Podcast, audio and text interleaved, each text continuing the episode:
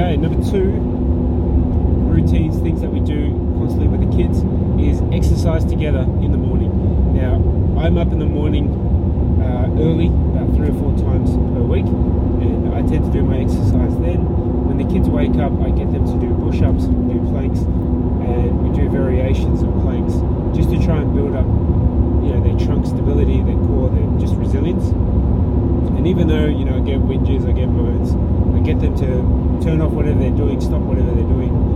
We do these 20, 30 push-ups together, we do these 30 second plank holds together, and we do these 30 squats together. And, you know, that builds you a bit of routine, physical resilience first thing in the morning. I enjoy it for myself. I enjoy it in, in making, helping my kids become bulletproof and hard to kill. So, routine, really enjoy it. Um, there's you know, physical benefits, there's mental benefits,